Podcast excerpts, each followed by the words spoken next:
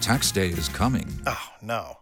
But if you sign up for Robinhood Gold's IRA with a 3% match, you can get up to $195 for the 2023 tax year. Oh, yeah.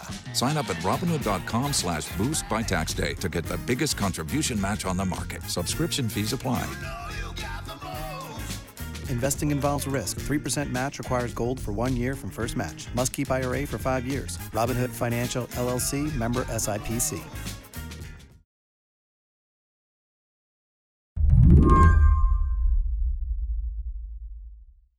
Take a walk around Chicago, or Boston, or New York, or Denver, or San Diego, and look up at the street corners. Depending on the neighborhood, you might see a little white box. The devices are on top of buildings and also utility poles and other structures. That's Jim Daley. He's the investigations editor at South Side Weekly, a community newspaper in Chicago. And they're sort of oblong white boxes that look like the sort of thing that could pick up sound. They look like they could pick up sound because they do pick up sound. Jim's describing a device called a shot spotter. The way that it works is the microphones detect loud noises that then computer algorithms determine our gunshots. Then a human technician reviews it to confirm that it's a gunshot or not. And then the technician, if they confirm it, alerts the local police department to the location of the shooting. Jim says there are up to 3,000 of these sensors across Chicago. More than half of the city's police districts use them.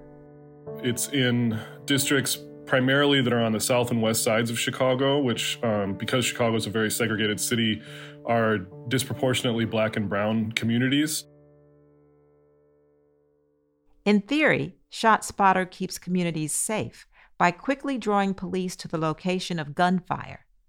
But in practice, it's not so simple. ShotSpotter does not lead to a reduction in gun violence in our communities. What it does lead to is false reports. There has been incidents where we've had individual putting a roof on and using a, uh, a nail gun, and uh, that, of course, is similar to gunfire. Although we have been successful in litigating several cases involving ShotSpotter, we are unable to determine how many innocent people have been falsely accused at the hands of this technology. Last week, Chicago Mayor Brandon Johnson announced he was severing the city's contract with ShotSpotter and that he has no plans to renew it. I think a lot of the activists who have been pushing for this for many years were very pleasantly surprised. A number of city council members immediately decried it and uh, have already uh, introduced legislation to try and force the city to keep ShotSpotter. Uh, we'll see how that plays out over the next few months. According to the company behind ShotSpotter, the devices are used in more than 150 cities across the country. Supporters of the tech say that it is integral to the police's ability to do their job, essentially. So, uh, the proponents of the technology are saying that by taking it out of these communities, there's a possibility that the police will not be able to get to victims quickly enough and people could die. Whether or not that's true remains to be seen. Today on the show, high tech policing might make some people feel safe. But does it really work? I'm Mary C. Curtis, in for Mary Harris. You're listening to What Next? Stick around. This show is brought to you by Discover. You know, in today's world, it can seem that the best treatment is reserved for only a few. Well, Discover wants to change that by making everyone feel special. That's why with your Discover card, you have access to 24 7 live customer service, as well as $0 fraud liability, which means you're never held responsible for unauthorized purchases. Finally, no matter who you are or where you are in life, you'll feel special with Discover. Learn more at discover.com slash credit card. Limitations apply. This episode is brought to you by SAP. First, the bad news. SAP Business AI will not help you generate cubist versions of your family's holiday photos, but it will help you understand which supplier is best to help you roll out your plant based packaging in Southeast Asia, or identify the training your junior project manager needs to rise up the ranks, or automate repetitive tasks while you focus on big innovations. So you can be ready for the next opportunity. Revolutionary technology, real world results. That's SAP Business AI.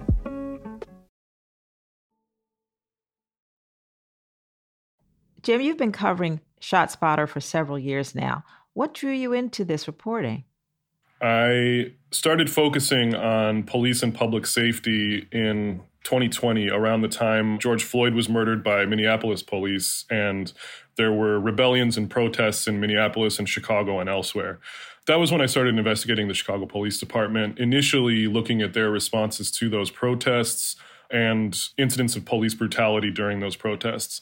And in Chicago, ShotSpotter really became a mainstream issue when a young boy named Adam Toledo was killed by the Chicago police after a ShotSpotter alert drew them to his location. Toledo was 13 years old and he was with a grown man who had allegedly been shooting a gun at passing cars. And that triggered a ShotSpotter alert that brought Chicago police to the scene. The man had handed the gun off to Toledo, who ran away with it. He was chased by a cop. He ultimately dropped the gun and turned around with his hands raised. His hands move upward, and Officer Stillman fires one fatal shot into the teenager's chest. His death became a flashpoint because it was so soon after the murder of George Floyd, and it sort of happened within the same political atmosphere, if you will. And the fact that ShotSpotter was part of that response really, I think, gave the movement to cancel ShotSpotter a lot of steam and um, ultimately enough political capital to get a candidate for mayor in Brandon Johnson to promise to cancel it. Now, do some of the people in these communities facing violence say, wait a minute, let's use ShotSpotter at least as an attempt to do something to alleviate the violence, even if it is an imperfect solution? Yes, there was a public meeting a couple weeks ago ahead of the announcement of the cancellation. And during the public comment of portion of that meeting, people spoke in favor and against ShotSpotter, and a number of people who were community members said that they wanted to keep it in their community. There was one person in particular who spoke, whose brother was a victim of a gun murder, and she spoke passionately about how had ShotSpotter existed, his life might have been saved. So within the communities themselves, there is debate about whether or not ShotSpotter should stay. Um, this sort of gets to a larger question about how communities that are most impacted by gun violence and also impacted by racist and abusive policing want to address gun violence. The contradiction between having over policing and also to some degree under policing where it's not really rooted in the in the community but it's this kind of reactive policing that's not actually fixing the core problems means that those core problems remain and people in these communities want those problems fixed. They want to stop the violence by any means necessary. And some people see shotspotter as one tool to do that.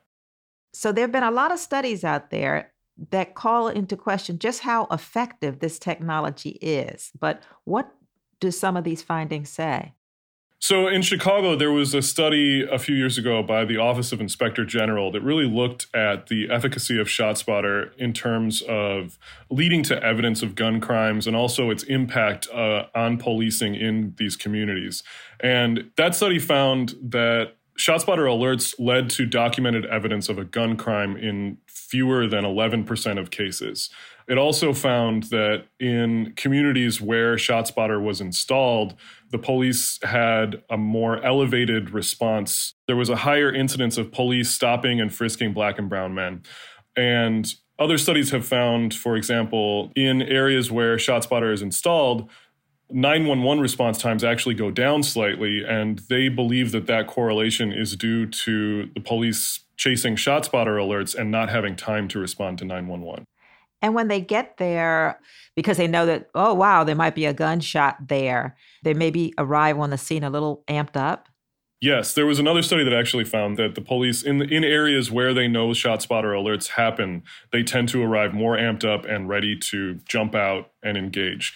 And in Chicago, this has had repercussions. Most recently, there was a case where a ShotSpotter alert went off And it, was unclear whether it was a gunshot or a firework, but the police arrived. They saw a man in his front yard and they opened fire on him immediately. Fortunately, they didn't hit him, and it turned out that it was just a firework. It was not a gunshot. The man did not have a gun. Well, when confronted with these allegations, what's ShotSpotter's response? What do they say? So it was after the OIG report came out, I think, that they really shifted their PR strategy from saying that they prevent gun crime or allow police to capture criminals to saying, well, what, what we actually do is allow the police to get there in time to save victims. So from a from a PR strat- perspective, that was their strategy. They've also commissioned their own studies that have attempted to poke holes in some of the findings of the independent studies, but it's sort of hard to really vet the results of those studies because they're bought and paid for by the company itself. The company claims that its technology works very well. It says that um, it's over 97% effective at catching gunfire. But one of the issues with that is that this is all asserted by the company and they don't really show the data to back it up. And there's no real way to do any sort of control study to see are they actually capturing all of this gunfire. You and your team did a lot of investigative reporting recently showing how the company hasn't always been as forthcoming to public safety officials as they should have been. What did you find? So, our reporting was based on internal company emails from ShotSpotter, as well as data that we obtained via public records requests from the city and the Chicago Police Department. And we found that in 2023, the police reported 575 incidents of verified gunfire that ShotSpotter sensors had missed in their coverage area. And that was sort of a big picture view that when we zoomed in and looked at these internal company emails, we found that there was an incident in December of 2022 where two men were shot in a hail of bullets. There were 55 rounds fired, and there were three ShotSpotter sensors in the vicinity, and none of them picked up the shooting. And when a public safety official in Chicago complained about this to the company, the internal emails that we reviewed showed executives saying, we have sensors that are broken or compromised by ambient noise, but obviously we can't tell the public safety official this. We need a better reason to give him than our sensors aren't working. I think what we found was that ShotSpotter was not always working as well as executives may have been representing to the city, and that it often, frequently, missed critical shootings. When Brandon Johnson ran for mayor of Chicago, he made police reform a central part of his campaign. He also promised to end the city's contract with ShotSpotter. When he won, ShotSpotter's stock took a nosedive. Soon after, the company behind ShotSpotter changed its name to Sound Thinking. But Jim says, despite these setbacks, the company is actually expanding. They additionally, along with the name change, have expanded their product portfolio to include more policing technology than just the gunshot acoustic detection. Among other things, they they've picked up a predictive policing program using technology and algorithms to try and determine who might be involved in a crime. Predictive policing is sort of an unproven area of technology.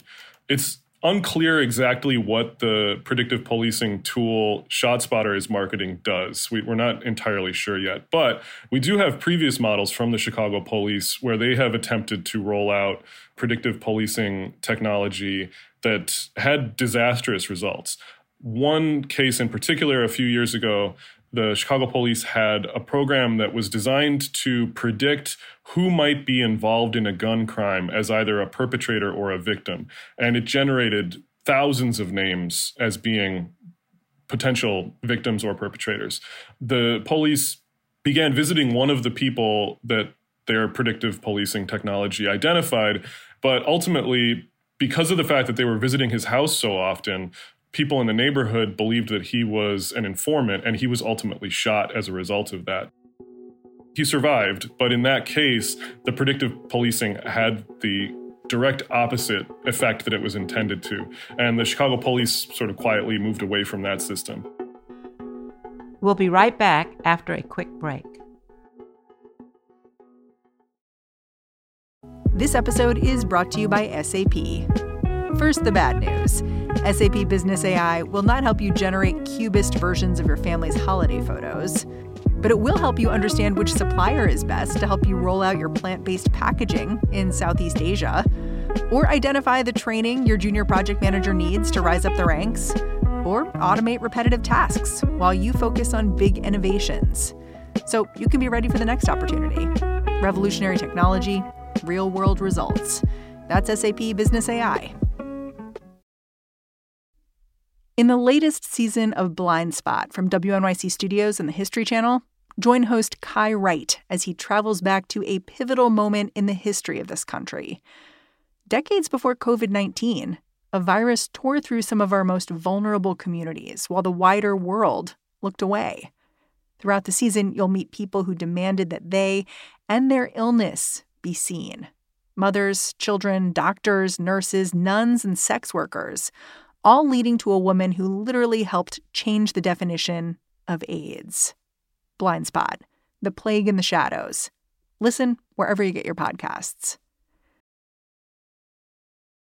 Jim's reporting raises bigger questions about what's at stake when private companies partner with public institutions.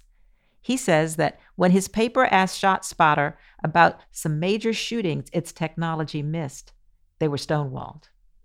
I think whenever government is involved in a public private partnership, one of the real problems that comes up is transparency. So we were able to get some information from the police department about these missed shootings, but we were only able to do so after they initially rejected our public records request, citing a trade secrets exemption that's in Illinois state FOIA law. We appealed that to the attorney general, and the attorney general ruled in our favor that, that this was not actually a trade secret and forced the police to reveal this information. But this was the first time that, that anyone had successfully gotten those records via a public records request other reporters had had it denied for years. And when that lack of transparency exists in a public private partnership that has to do with public safety, particularly when it's a public safety initiative that's sending officers to scenes of ostensible shootings, you need a lot of transparency to understand how that's working, how well it's working. Without that, I think it leads to potential for abuse or fraud or you know terrible accidents to happen. Also there's the matter of what the incentives are for a private for profit company. How aligned are public safety and private profits? Shotspotter is a publicly traded company. So as like any publicly traded company their primary incentive is to increase shareholder value which means if it's selling products that are reactive to gun violence, it doesn't have a huge incentive to see gun violence be reduced. Whereas municipalities, residents, citizens all want that to be the ultimate goal. We want less gun violence. Technology cannot really prevent violence. It can't uplift communities. It can't sort of raise the general standard of living. All it can do is give the police data to be in this reactive mode when they show up. Nevertheless, when it comes to tackling gun violence or any systemic threat to public safety, Jim says police are often convinced that new and emerging technologies are the best path forward. You see this in recent years in everything from body worn cameras to automatic license plate readers to surveillance cameras. In Chicago, they're called pod cams. I think that there's various reasons why police like tech.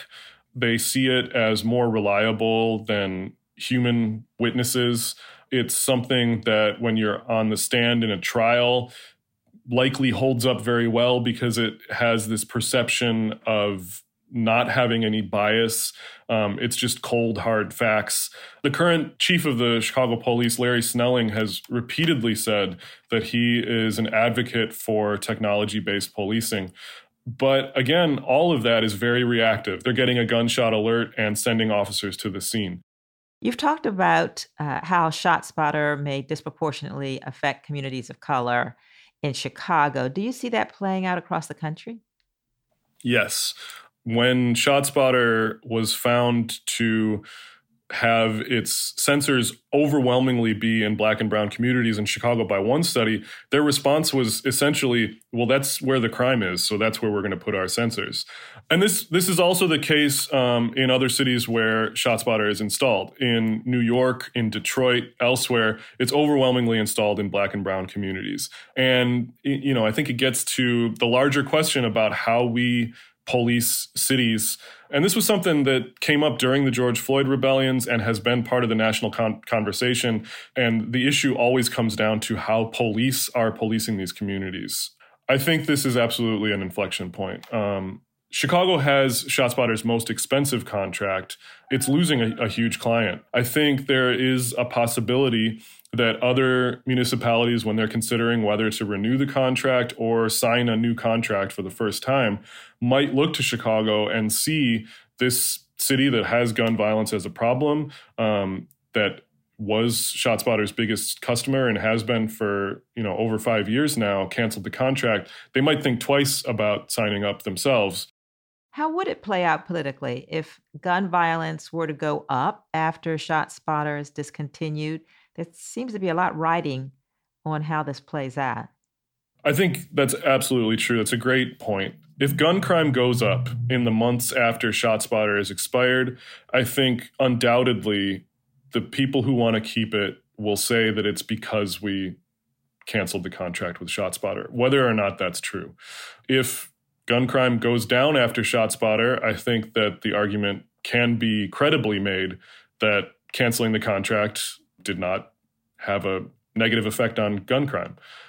The conversation around ShotSpotter, especially in recent weeks as the contract was getting ready to expire, has overwhelmingly on both sides been, you know, driven by emotion and I think a, a fair amount of pathos as opposed to data and, and, facts. And that will continue. I think that's true for a lot of political discourse uh, in this day and age, um, and especially when it comes to public safety a lot of it is is driven by victims of gun violence statements on one side and victims of police abuse on the other and both of them have very legitimate points and i think some politicians are willing to exploit that in in service of their own ends and so that will continue thank you jim daley for coming on what next thank you mary c curtis it's a real thrill to, to be here Jim Daley is the investigations editor at South Side Weekly. We reached out to the company behind ShotSpotter for comment. They did not respond, but the invitation still stands. That's the show. If you're a fan of What Next, the best way to support our work is to join Slate Plus. Go to slate.com slash whatnextplus to sign up. What Next is produced by Paige Osborne, Elena Schwartz, Rob Gunther, Anna Phillips, and Madeline Ducharme. We're led by Alicia Montgomery with a little help from Susan Matthews. Ben Richmond is the Senior Director of Podcast Operations here at Slate. And I'm Mary C. Curtis, columnist at Roll Call and host of its Equal Time podcast. You can find me on Twitter at mcurtisnc3. Thanks for listening. Talk to you soon.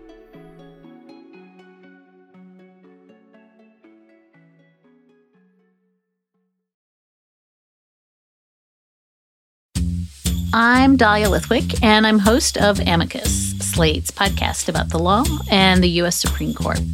We are shifting into high gear, coming at you weekly with the context you need to understand the rapidly changing legal landscape. The many trials of Donald J. Trump, judicial ethics, arguments and opinions at SCOTUS. We are tackling the big legal news with clarity and insight every single week.